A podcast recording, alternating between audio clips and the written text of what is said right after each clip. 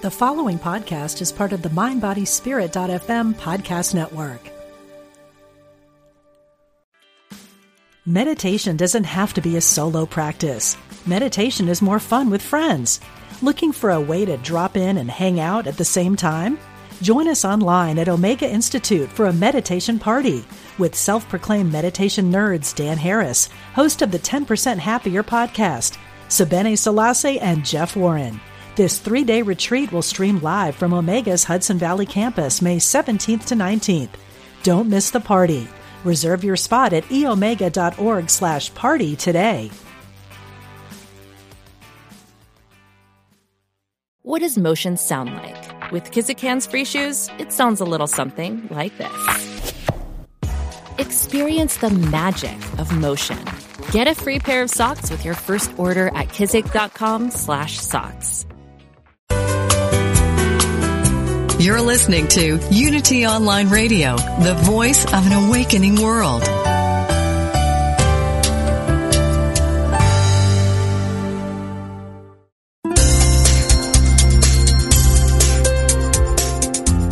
Thank you for tuning in for this Unity Partner Program. Unity Online Radio partners with spiritual leaders from organizations whose mission and messages complement Unity's. We are pleased to bring you this program on Unity Online Radio, the voice of an awakening world.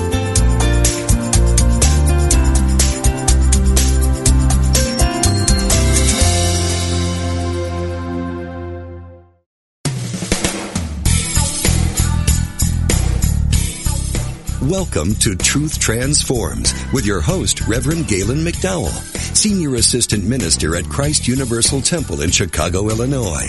This is the program for spiritually enlightening discussion, interviews, and the practical application of new thought principles to transform your life.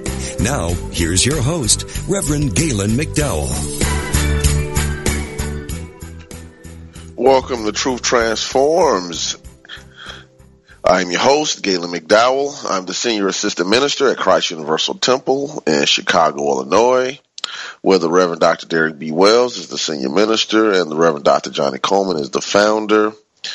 And we're continuing the series on Neville's book, otherwise known as Neville Goddard, his book, The Law and the Promise.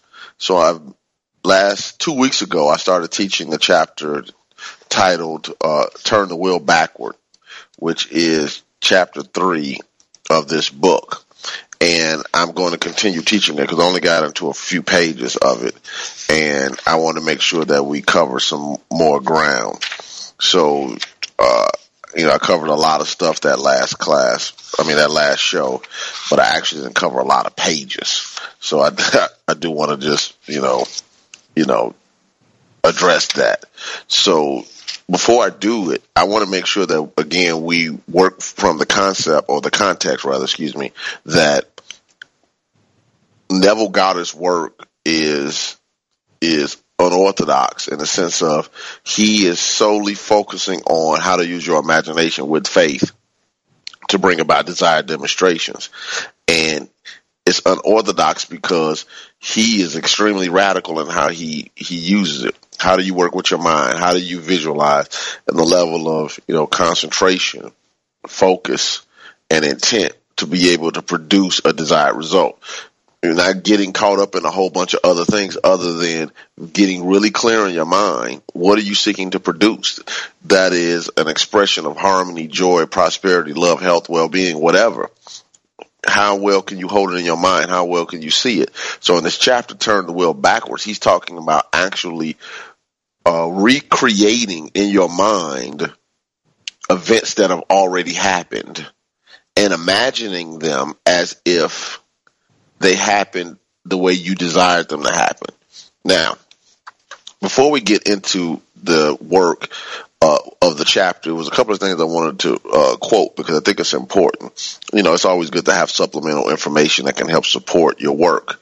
One of the things that I think is important is for us to realize how important it is to have a mind that is free and clear to be able to do the work. Because sometimes we're focusing on what we say we desire, but we haven't really released old thoughts, beliefs, uh, feelings, attitudes, etc., that are actually interfering with our free flow of thinking. In other words, it's, it's challenging to stay inspired when we're stuck in the rut of our own thinking. So we need to learn how to release. So what today, what I want to read is something I wrote years ago for the Daily Inspiration for Better Living, uh, which is the periodical written um, that comes out every two months for the Universal Foundation for Better Living. Back then, it came out every month, but but we we basically cover the whole year. You have one page to read per day for two months, so it comes out. You know, for instance, January you'll have January and February, then you know March, April, et cetera, et cetera, et cetera. So it comes out six times a year. Back then, it came out 12 times a year. So I wrote this on Wednesday for Wednesday, January 5th, 2011. So I wrote this in 2010 for the January, Jan, January 2011 daily inspiration. So if you're out there and you have a old daily inspiration from January 2011, go to January 5th, which was a Wednesday, and read it yourself. So the title of it is I Release. I Release. Today I release all thoughts, beliefs, and feelings about my life to the presence of power of God in me. I accept that there is a divine intelligence greater than my human intellect that guides my life. This divine intelligence is always right, and it guides me into health, happiness, and prosperity when I don't interfere. I release old thoughts and feelings I have erroneously held about myself. I am free today. I am not limited by my past. I made the best decisions I could make at the time. I forgive myself and move onward and upward. I release these thoughts. God's, excuse me, as I release these thoughts, God's infinite love shines through me like the sunrise. I release other people. They don't have to conform to my opinion. I leave people free to be whoever they choose to be, and I still love them.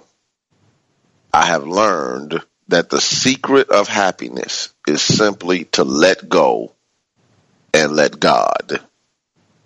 Now, why is that important? Because again, as you release, as you let go, you allow your mind to be relaxed. You allow your feeling nature to relax. You allow your body to relax. You allow your ideas to work uh, in a way that's not um, constantly being interfered with by old erroneous thoughts that don't necessarily uh, have anything to do with your well being. So we have to learn how to release. And then I want to read something from a old booklet from Allison D. Harrell. Some people say Harrell, but from my understanding is Harold. He was a minister for Reverend Colemon in the 70s, 80s, and early 90s, or 60s, 70s, 80s, and early 90s. And he wrote a little, he wrote a lot of little booklets. Um, and one of them was titled Giving Thanks to God. Now, this is out of print now, but I like the information, so I'm going to use it. So on page 17, he wrote, Giving thanks to God for imagination plays a very important part in the formation of our character. Let me stop here. Neville primarily teaches imagination. This is why I'm quoting this. So let me start over. Giving thanks to God for imagination plays a very important part in the formation of our character. Our character is formed by our thoughts, feelings, words, actions, and reactions, and by the thought images persistently held in mind, which become fixed in the subconscious phase of mind. As we choose to make the proper use of imagination and hold right, constructive images in mind, undesirable character traits and habits may be changed. We may deny images from the negative side of life, cease imaging according to appearances, and behold the Christ spirit within as the perfect pattern to be persistently held in mind. Now, why is this important? Because he covered a lot of stuff in this, in those few sentences. First of all, he starts off by saying, giving thanks to God for imagination. So, when was the last time you actually thank God for the natural faculties that you might just take for granted? Giving thanks to God for imagination giving thanks to God for anything, giving thanks to God for the ability to digest food, giving thanks to God for the ability to do whatever. It's a good habit. That's the first thing.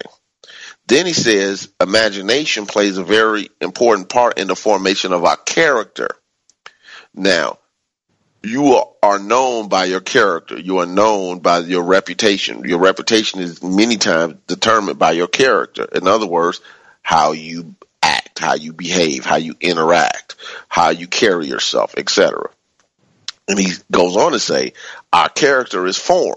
Our character is formed. Our character is formed. We got to keep that in mind. All right. It's not something that is given only. And I realize, you know, that people can say many things when it comes to how character is formed.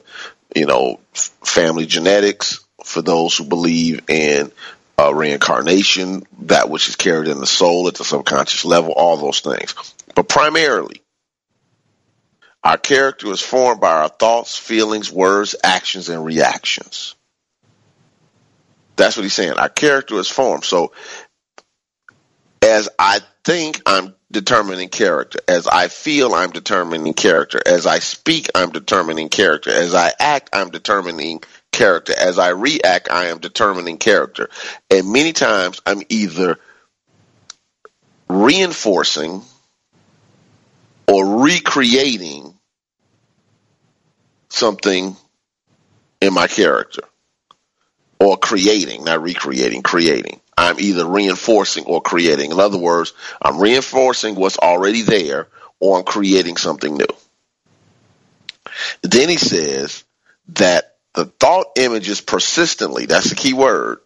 The thought images persistently. The thought images persistently. This isn't something that I'm thinking about health today and for the rest of the day. I'm thinking about, you know, everything else that's going on in the world. Thought images held persistently. Thought images persistently held in mind.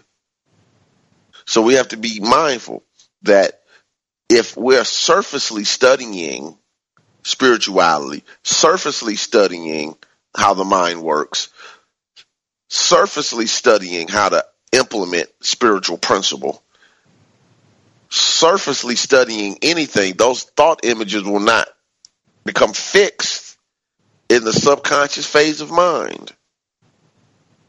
It's like studying anything. Yeah, it's like one. Uh, I have a nephew who loves football. He loves football so much that he goes on YouTube and watches simulated John Madden PlayStation 4 games just so he can understand how to how plays are run. Now, why is that important? Because he's fixed on it. So much so that you, if you need a football play explained, he can explain it. He probably could coach right now in junior high. He loves it that much because his thought images are on what he desires to produce. He plays football. He talks football. He thinks football. He feels football. Football. That's what he's about. Now, it goes along with the statement that Jacob said to God in the book of Genesis. I'm not going to let you go until you bless me.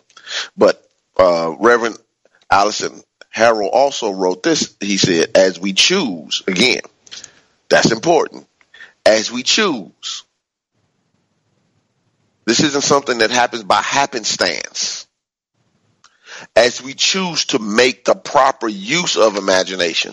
So when I read proper use, that made me realize that maybe I've been improperly using my imagination to hold on to images of fear, of, of frustration, of anxiety, of doubt, etc., etc., instead of what he calls proper use of imagination, which is the whole right and constructive images in mind. As we do that, undesirable character traits and habits may be changed. So as I change my thought images in my imagination, I'm actually also working to eliminate the images that are producing undesirable character traits and habits. Again, we're still talking about turning the wheel backwards, but I want to make sure that I'm giving you some good supplemental information so we can make sure that we cover all bases. And I wish I could tell you how to get this book, Giving Thanks to God, but I guess you could reach out to the Universal Foundation for Better Living at ufbl.org and let the um, the office know, and maybe if it's enough of you all contact uh, the UFBL, you know, which I'm a part of and a board member, maybe you can get it reprinted. All right, it's a good little booklet. Moving on. Then he says we may deny images from the negative side of life. So again, we may deny. Now, denying is a conscious choice. We're denying. We're saying no to something. And behold, the Christ Spirit. Now, the Christ Spirit isn't something that you see. This is where spiritual language becomes metaphorical. In other words, you lift up the ideals of what we understand this Christ spirit to work in, through, and as us. So we're holding it up as the ideals that symbolize or represent what we understand to be the perfect pattern of God within humanity. We have to hold those images, those thoughts, images, those patterns in mind and allow the imagination to give them life. All right. So he goes on to give a prayer uh, at the end. and he uses language like Father because he that's how he wrote. But I want to make sure that you have the prayer, and in this prayer will just be on this podcast for people who need it. So he wrote on page 19, affirm often. Father, I thank thee for the action of image formation in my mind, for the faculty of mind that images and forms thought. Give thanks that through my faculty of imagination, a formless takes form. I give thanks to thee, Father, for the imagination or picture forming power of the mind that forms the vision of the idea perceived by faith to bring good into my life, world, and affairs. Father, I give you the thanks, the praise, and the glory for my ability to bring into expression the law of imagination linked with faith. I see myself whole, well, and strong and provided with an abundance of, abundance of every good thing. Now, it just ironically, as I'm reading this, it just dawned on me that the Johnnie Colemon Institute is going to be teaching some of his pamphlets beginning on May 1st. So if you're in the Chicagoland area, you might want to take a look at that and see uh, see if you can benefit from his works. His wife, the Reverend Wametta Harrell, was my first teacher and one of my spiritual mothers. So last quote I'm going to use, and then for the next two parts of the show, I will be teaching directly out of the law and the promise by Neville. But again, I'm just trying to make sure that I give you the information you need to do what you need to do. All right. So this is from the book Creative Visualization for Beginners by Richard Webster. Yet again, uh, you know, I always have different books that I teach from for different reasons. And I think it's really important to have good reference material. Anybody that's any teacher worth his or her salt knows that you have to have resources. So he wrote on page five, you possess a magnificent creative imagination. Absolutely everything begins in the mind. Every time you think a thought, you are creating energy. Then he says, with creative visualization, you use your imagination to create a clear impression of what it is that you desire. I just want to leave that right there for a moment because we can get to a lot of other things. But this is the crux of what Neville is saying with creative visualization. And this is a Neville, I'm quoting Richard Webster. With creative visualization, you use your imagination to create a clear impression of whatever it is that you desire. Impression where? In the mind. You're using your imagination to create, to create, because it didn't exist in your mind before, to create a clear impression of whatever it is you desire. Scripture would say things like write the vision and make it plain. You have to clearly be able to see in your mind what it is that you seek to express. So, what is this saying overall? What this is saying overall is simply this. We have to get in the habit of learning how to work with the images that are in our minds. And we also have to protect our minds against images that we don't want. You know, unfortunately, you know, over the last few days, it was a gentleman had, who, who killed a senior citizen male, a male senior citizen on Facebook Live, and millions of people watch that video. I like, I don't need to watch that video. Why? I'm protecting my imagination. I don't need to see that. And we need to be mindful of how we protect our minds from that which we don't desire to express. So it is time for our first break. We'll be right back with Truth Transforms.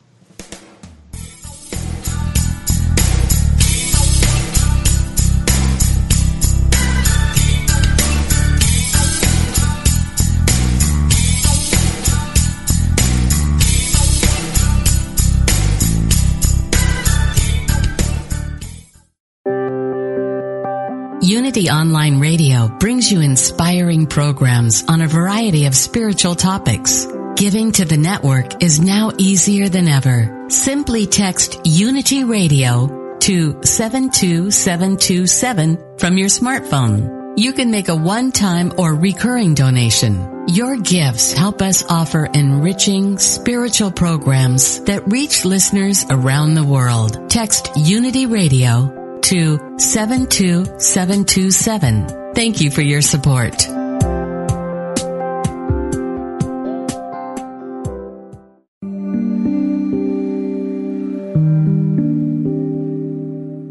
Did you know that the Buddha gave us the formula to create a beautiful, abundant life?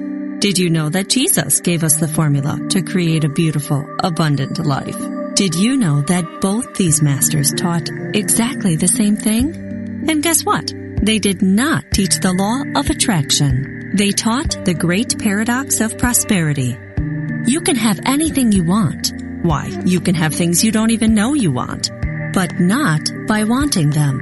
Instead, put your attention on the vibrant presence of the divine within. Do that and your life will change.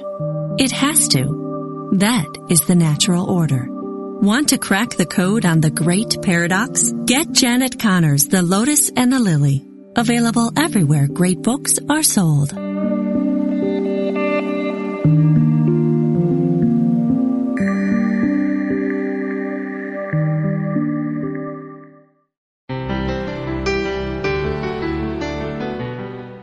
It is the birthright of each and every one of us to live an awakened life.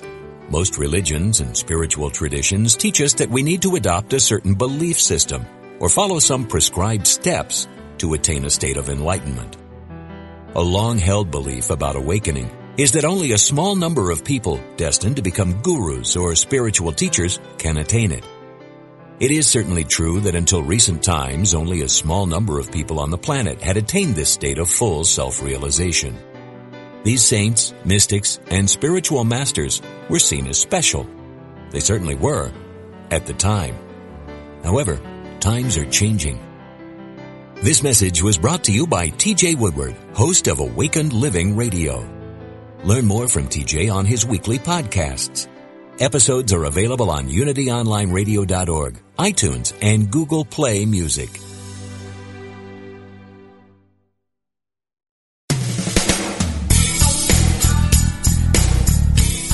Thank you for tuning in to Truth Transforms. Now here's your host, Reverend Galen McDowell. All right. Welcome back to Truth Transforms. I'm teaching the book by Neville titled The Law and the Promise. So let's get actually into the book now.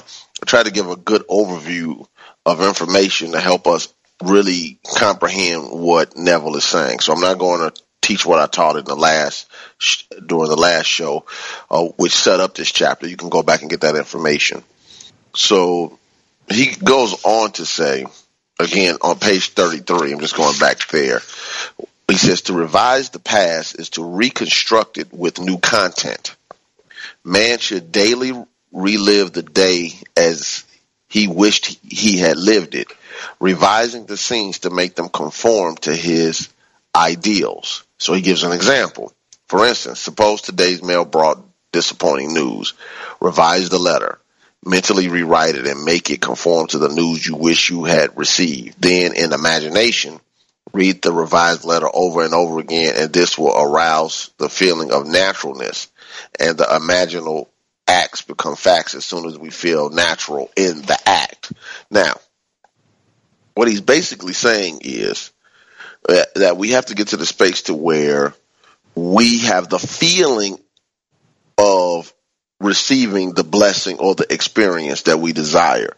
And from that feeling, we end up creating through God's divine law a different experience for ourselves. Now, let me just be clear. It does not mean, and it can mean, but it doesn't normally mean, for instance, uh, you know, you go and ask a lady out for a date and, and she tells you, no, I'm, I don't want to be bothered. So you go and imagine, okay, well, I know she's married and, uh, you know, but I really want this date, so I'm gonna go and imagine that she said yes to me, and that means she's gonna leave her husband.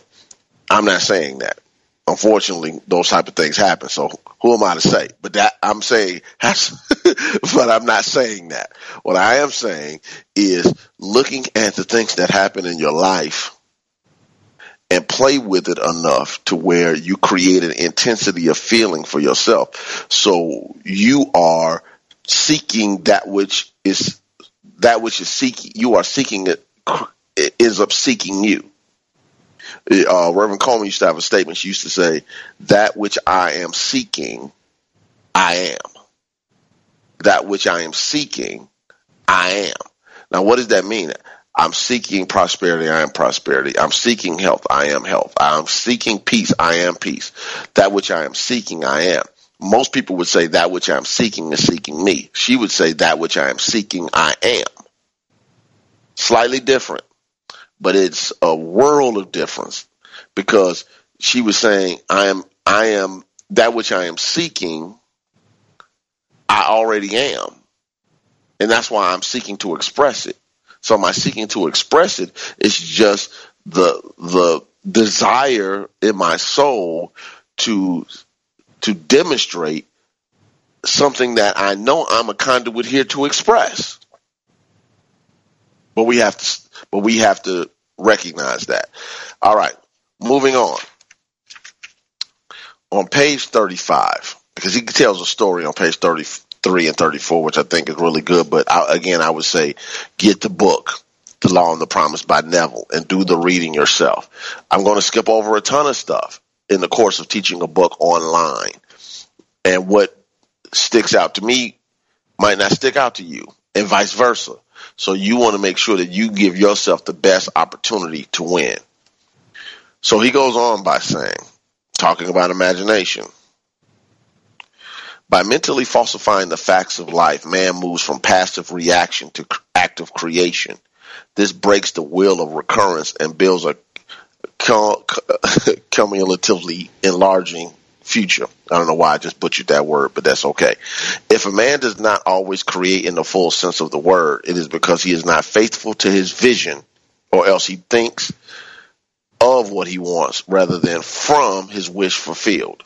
So, okay, let's just deal with it on a few levels. First of all, he talks about falsifying the facts of life. Now, again, people who will read this who don't have ethics will automatically uh, high ethics or values or practice the golden rule and automatically think I can manipulate people. And believe me when I tell you, people use mental techniques to manipulate people all the time. We're not talking about manipulating people and trying to get over on folks. We're talking about using the imagination to demonstrate the attributes of good, the attributes of God at a practical level in your life. That's what Neville was talking about And that's what I'm talking about. But when you take the teachings out of the context of the entire teaching, you'll lose the ethics, you'll lose the morality, you'll lose the love, et cetera, et cetera. The honesty, truthfulness that also goes along with teaching uh, spiritual and mental science. So moving forward, again, page 35. By mentally falsifying the facts of life, man moves from passive reaction to active creation. In other words, we're not just reacting to the images of life, the appearances of life, the facts of life. We have decided to become an active creator in our lives. This is what Reverend Colemon, again, the quote, I am the thinker who thinks the thought that makes the thing. I am the thinker who thinks the thought that makes the thing. I am the thinker who thinks the thought that makes the thing. Because she knew that you had to take control of your mind if you had any hope in living a life that you desired or desire. So, then the author says, if a man or person does not always create in the full sense of the word, it is because he or she is not faithful to his vision. Now, what does being faithful to the vision mean? Faithful to the vision would be no different than being faithful to your spouse. All right. So, uh, for most people, being married means that you're in a monogamous, intentional relationship where you're building a f- uh, family. Family doesn't necessarily mean children. Family just means the coming together of two individuals to build something that didn't exist before those two individuals came together. Sometimes that also includes children and grandchildren, etc. But there are rules to being married. One of the rules is don't commit adultery. All right. So adultery is when you step outside the, the commitment, when you step outside the agreement, when you step outside the understanding, when you step outside the covenant of marriage to engage, uh, you know, sexually with another individual. That's called not being faithful. You'll hear people say that person wasn't faithful in his marriage or she wasn't faithful in her marriage. That always means she was or he was committing adultery, cheating. All right. So we can't cheat or be unfaithful to the vision we have in mind.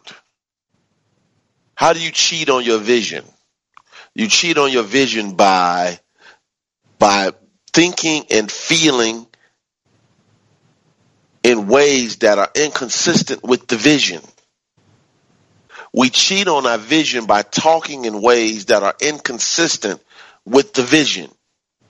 We cheat on our vision by being by acting and reacting in ways that are inconsistent with the vision.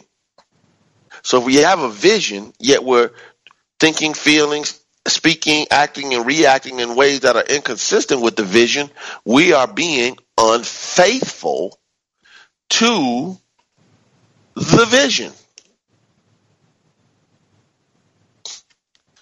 So we have to stop literally sleeping with the enemy thoughts we have to stop engaging and becoming intimate with beliefs, concepts, ideologies, uh, attitudes, habits, actions, etc., that are not consistent with that which you seek to demonstrate as good in your life. You have to be faithful to your vision. Thou shalt not commit adultery. Metaphysically, committing adultery is engaging in the practices that I've been talking about for the last couple of minutes. Because as within, so without. And Jesus taught it the same way. We talked about adultery, and he said, um, he said, You've heard it said, don't commit adultery. He talked about this on the Sermon on the Mount. He says, But any man who looks at a woman with lust in his heart has already committed adultery. Now, what he was basically saying is this He's not saying that you look at somebody like, Oh man, she's a cutie. He's saying when you look at that person and you start thinking and scheming on how you can get up with them, that's lusting in your heart. And Jesus knew as the master teacher that if you don't catch that thought there and you allow it to linger and grow, it will show up somewhere later down the line. And it might be so overwhelming then, it'll be a lot harder to squash than it was when it was a baby image and a baby feeling. So we have to be faithful to the vision. He says, how do you do that? He says, or else he thinks of what he wants rather than from his wish fulfilled. So when we think that, when, when he's basically saying, when you hold an image or your vision and your imagination of what it is that you say you desire, you always have to think from the wish fulfilled or the image fulfilled. You have to think from the completion. That's what he's saying. Not I'm not I'm seeking to get. I am it. Nobody teaches people that I know of that teaches spiritual or mental science, new thought, or metaphysics teaches people to affirm, I will be healthy. We teach people to always present tense. Why? Always present tense. Why? Because you're claiming it now. I am health. I am healthy. Not I will be prosperous. I am prosperous. I am prosperity. Not I will be peaceful. I am peace. I am peaceful. I am a peacemaker. I am that I am. The Bible says, let the weak say, I am strong. Why? Well, aren't they weak? Physically, that might be a fact.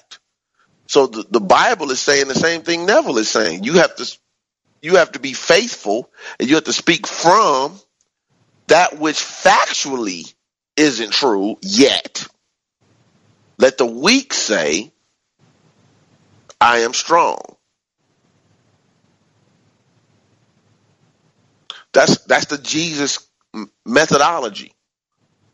Jesus, we're gonna bring this man through the roof. He's been laying on this bed cot for years.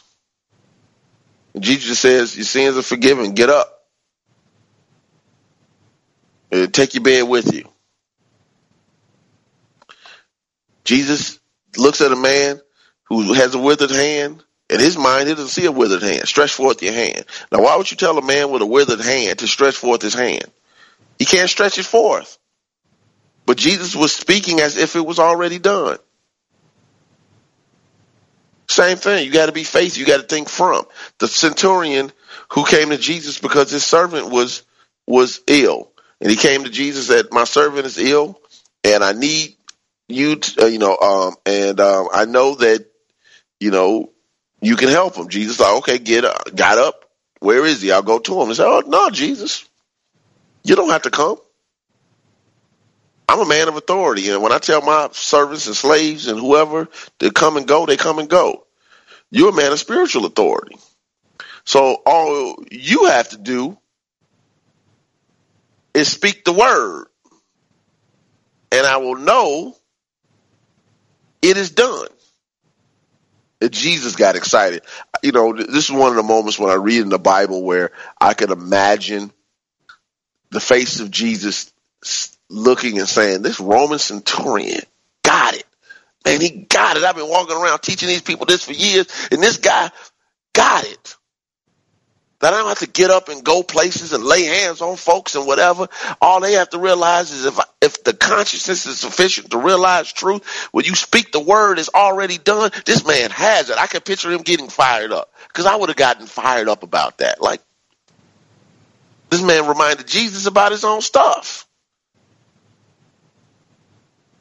Like you don't have to get up, Jesus. You don't have to do anything. Jesus. Just say the word because I I know who you are.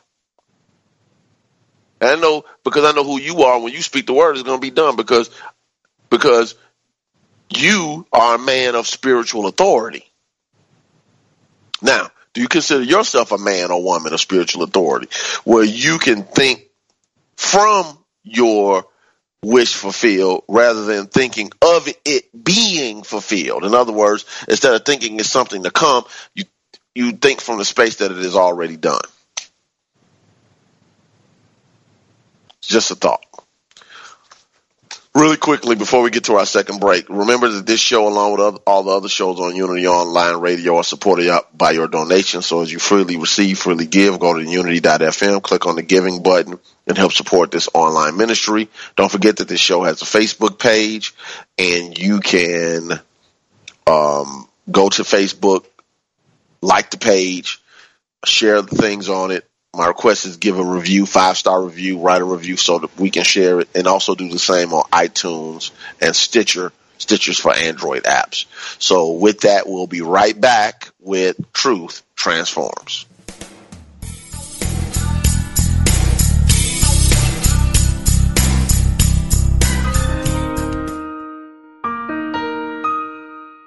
Someone once said there are two ways to get to the top of an oak tree climb the tree, or plant an acorn and wait. If we expect changes to happen in our lives, we may want to consider climbing. Plus, changes needn't be monumental. Sometimes it's as easy as an attitude shift. Life is what we bring to it. Do you have a job that seems less than exciting? When you walk through the door, bring joy with you. Life looks better when viewed through a positive attitude. Are you facing a health challenge or surgery? Get rid of your fears by focusing instead on Spirit working in and through you. When you remember that with God all things are possible, your outlook cannot help but change. Today, wherever you go, whatever you face, do so with joyous expectations. Release your inner splendor and allow the light and love of God to guide your way. This mindful moment is brought to you by Daily Word Magazine. Finding time for the positive reminders in Daily Word is easy with the digital edition, perfect for smartphones and readers on the go. Give it a test run with our 30-day free trial offer. Learn more at unityonlineradio.org slash dailyword. I will leave this world as it is. The world is full of voices, advertising, television, politics, colleagues, family, and friends. All are too happy to tell us how to live. In all of that noise, it's easy to miss the one voice that matters. Your own soul.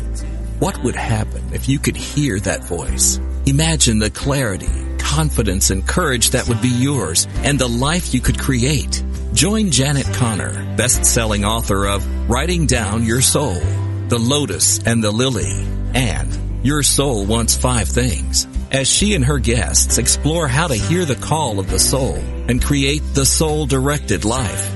Live Thursday at 1 p.m. Central, only on Unity Online Radio, the voice of an awakening world.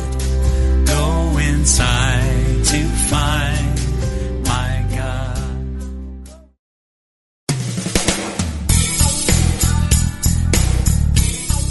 You've been listening to Truth Transforms with Reverend Galen McDowell. If you have questions or comments about today's program, or if you'd like to join in on the discussion, email us at truthtransforms at unity.fm. Now back to Truth Transforms. All right. Welcome back to Truth Transforms. I'm on page 35 of the book, uh, The Law and the Promise. So let's go ahead and, um, knock the rest of this chapter out. And if we do, if we don't, I'll pick it up next week. So he says at the bottom of the page, try not to revise, try to revise your day every night before falling asleep. So he's going to give some definite steps. He says, try to visualize clearly and enter into the revised scene, which would be the imaginal solution of your problem. The revised imaginal structure may have a great influence on others but that is not your concern. The other influenced in the following story is finally grateful for that influence. Now, then he gives an example of a story that uh, a person did, and I'm not going to read it because again, I want to, I want to drive you to buy the book because he gives real world examples of people who practice what he taught them to get desired results. And I want you to get the book so you can read it yourself. So I want to go back up to the steps again. He said, try to revise your day every night before falling asleep. Try to visualize clearly instead of just going to sleep before you get sleepy and doze off. Lay down or get on your couch or your meditation chair or whatever and visualize clearly and enter into the revised scene, which would be the imaginal solution of your problem. Literally go there. The revised imaginal structure may have a great influence on others, but that is not your concern. You're not trying to control what other people do or not do. But when you start shifting things in your mind, what ends up happening is somehow through faith, God starts to move stuff around. When I say God, God is divine law starts to move stuff around. God is grace, starts to move stuff around. How it all works and comes together, I can't even explain to you, but it happens.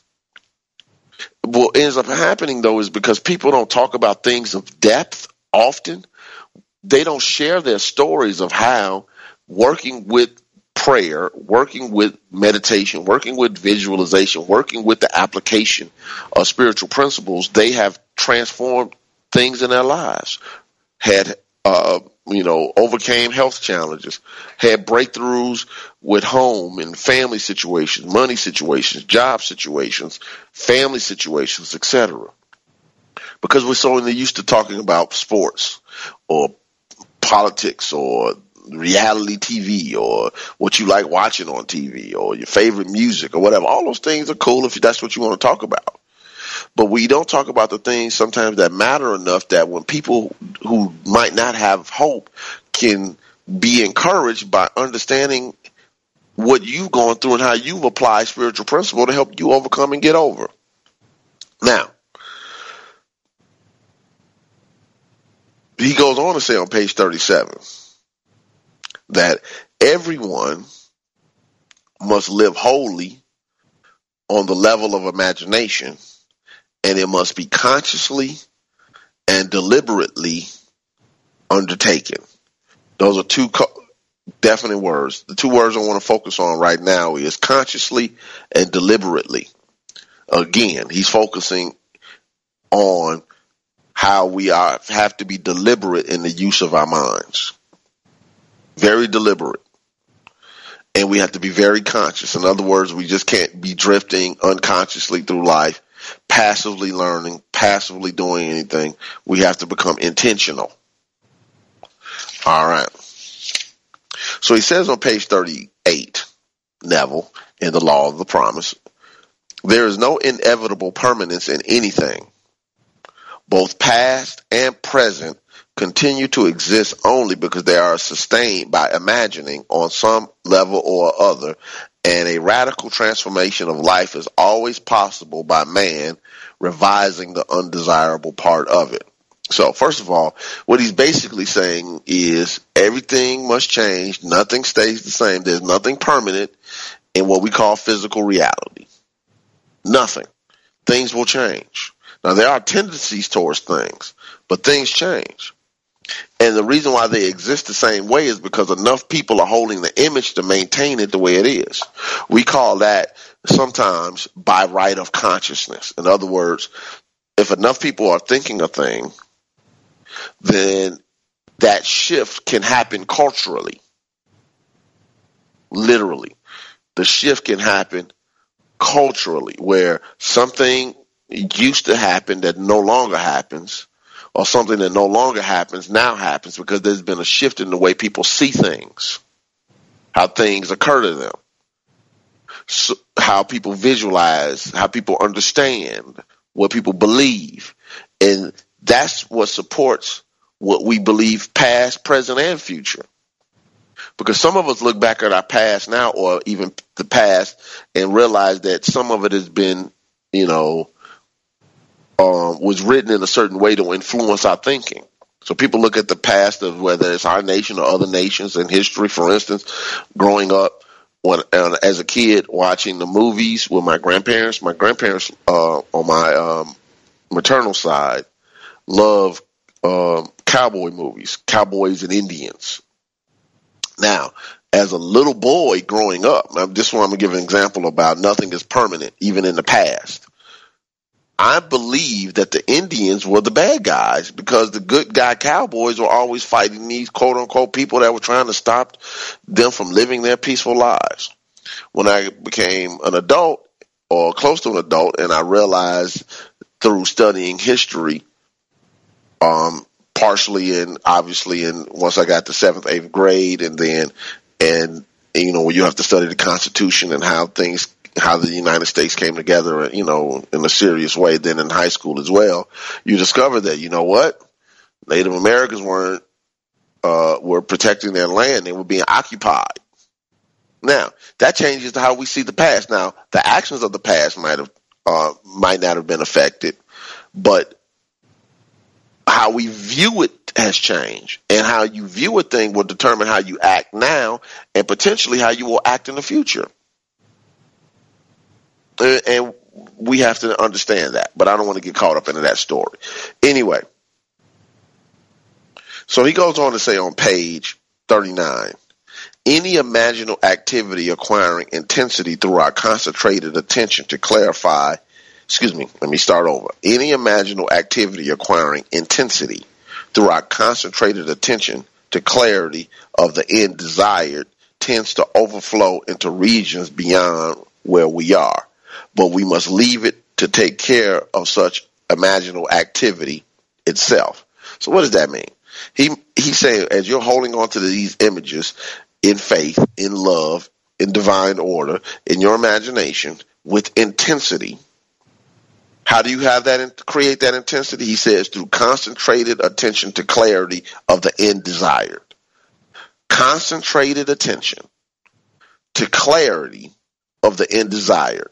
So how serious, how focused can you be to hold that attention, concentrated attention, and see as clearly as you possibly can the end desired? When you do that, it overflows in the other areas of your life. But you're not concerned about that. Hold on to the image and watch how holding on to the image will bless areas of your life that you didn't even imagine. So holding on the image of one thing can have effects on the total consciousness, which then, which means that it has to be in other areas of your life as well. All right. So the author goes on to say, it is marvelously resourceful in adapting and adjusting means to realize itself. In other words, that when you hold an image of yourself, when you have uh, of the desire of the demonstration, it is amazing how it works in the realm of possibility to produce, to produce a desired result. It says, once we think in terms of influence rather than clarity of the end desired, the effort of imagination becomes an effort of will and the great art of imagining is perverted into tyranny. So what he's basically saying is this isn't willpower. You're not, I'm making it happen. I'm gonna will it to happen. No, you're playing with it in your mind with concentrated attention to, until you can clearly see it and feel and clearly connect with it in feeling to the end result. You're not trying to make it happen. It's an allowance. It's a letting. It's a permitting.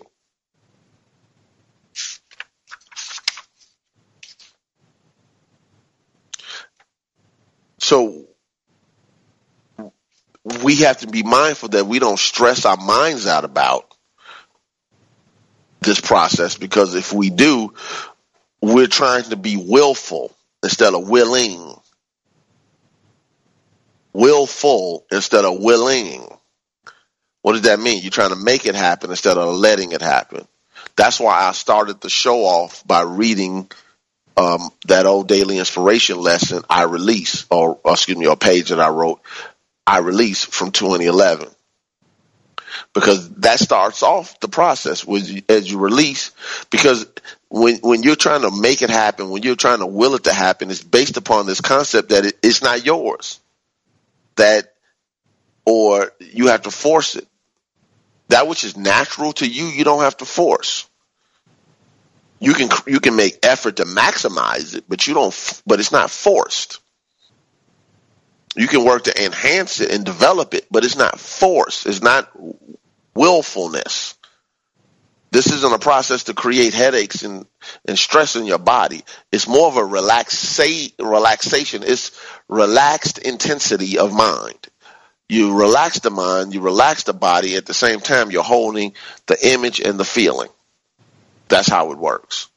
So we're getting close to the end of the show, and I think that I've covered the points that I wanted to cover in this chapter. So next week we will cover the chapter there is no fiction, which is chapter four in the book. Again, there is no fiction, which is chapter four in the book.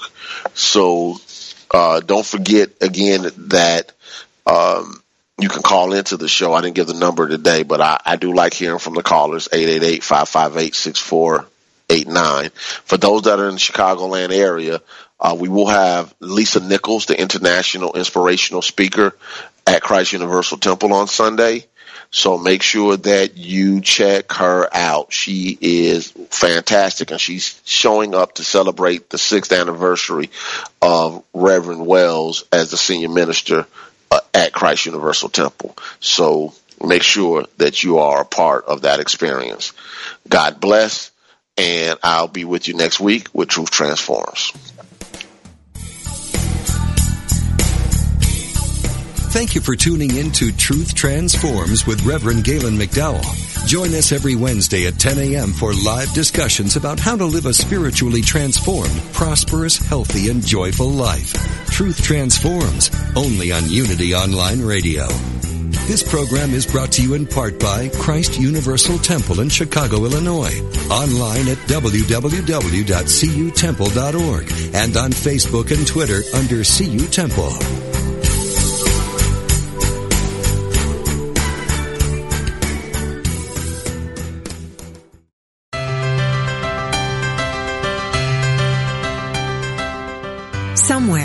Tucked away in the Unity Library archives in Unity Village, Missouri, you can find a secret treasure. They are the scripts from Unity co-founder Charles Fillmore's early days on broadcast radio. The teachings of Unity's founders, almost a hundred years old. Now, for the first time in history, you can hear them through the power of the internet. Join Bob Brock every Tuesday at 10 a.m. Pacific, 1 p.m. Eastern for Unity Classic Radio. Words from our past. Discover the wisdom of Charles Fillmore's talks and of other Unity radio speakers read on the air again. Call in your comments and questions as Bob and his special guests revisit Unity radio talks of the past, along with historical background from the early days of the Unity movement. That's Unity Classic Radio. Words from our past. Every Tuesday at 10 a.m. Pacific, 1 p.m. Eastern right here on Unity FM, the voice of an awakening world.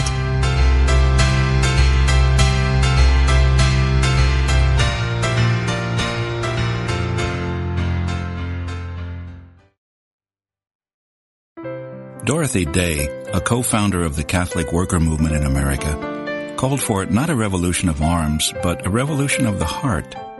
Since the beginning of our nation, the American Revolutionary War, and long before that, actually, there's not been a time without conflict somewhere in the world. Makes you stop and think, doesn't it? Certainly we live in challenging times. Each day brings seemingly limitless opportunities to take offense.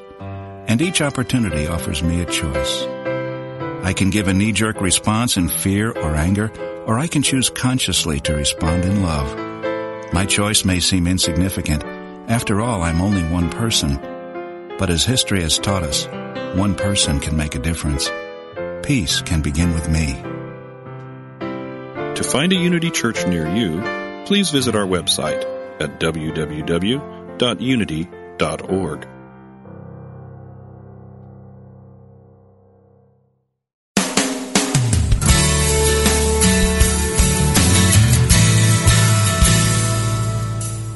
Do you experience the peace and joy promised by A Course in Miracles? Or are you still struggling to truly live your beliefs from moment to moment?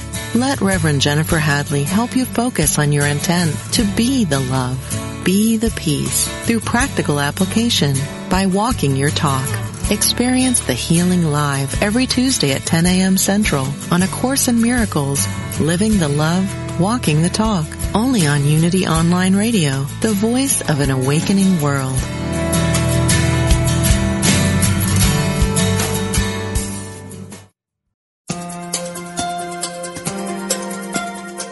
Are you ready to live in joy? Is there an area of your life where you could use a miracle?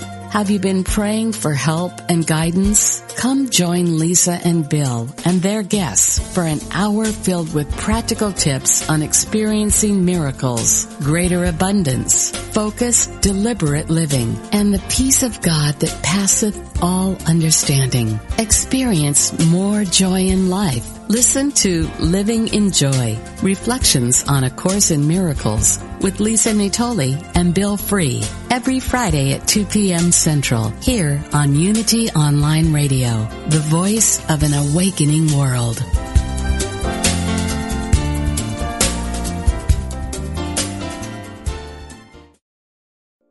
We spend a third of our lives sleeping and dreaming, yet most of us have no idea what goes on during that time.